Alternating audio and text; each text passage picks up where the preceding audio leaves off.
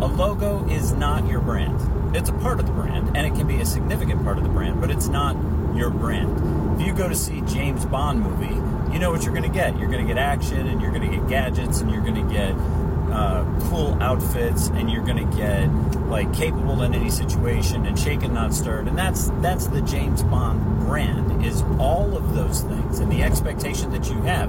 If you went into a James Bond movie and James Bond came out 50 pounds overweight, wearing a um like a Hawaiian shirt, and he was balding, and he had like suspender socks nobody in the in the audience would believe that it was James Bond because the brand was off. And when brands do things that aren't in line with what their expected experience is, that's exactly what they get. That's sort of like head cocked, what?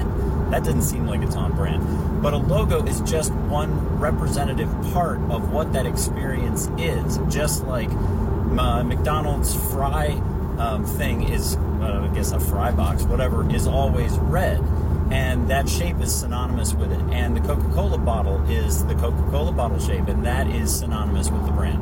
But the brand is the expectation of the experience, it's not any one of those key elements in and of themselves. Short Cast Club